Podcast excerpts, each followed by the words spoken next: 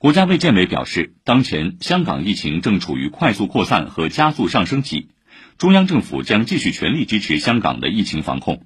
内地专家将继续与香港同行密切合作，努力做好抗疫防疫工作。香港二十五号新增确诊病例数一万七千零六十三例，其中本土确诊病例一万七千零五十七例，新增死亡病例六十六例。香港确诊病例数为何上升这么快？一方面，确诊病例猛增与特区政府更新检测方式有关。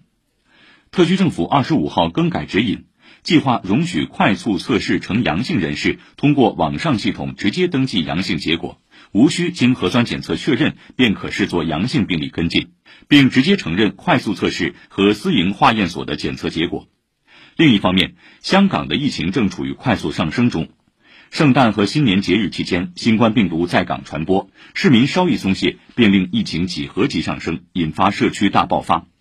特区政府食物及卫生局局长陈肇始昨天表示，第五波疫情至今已经有超过八万一千例个案。占香港所有新冠确诊个案的百分之八十六，预料仍然未达到顶峰，为医疗系统带来史无前例挑战。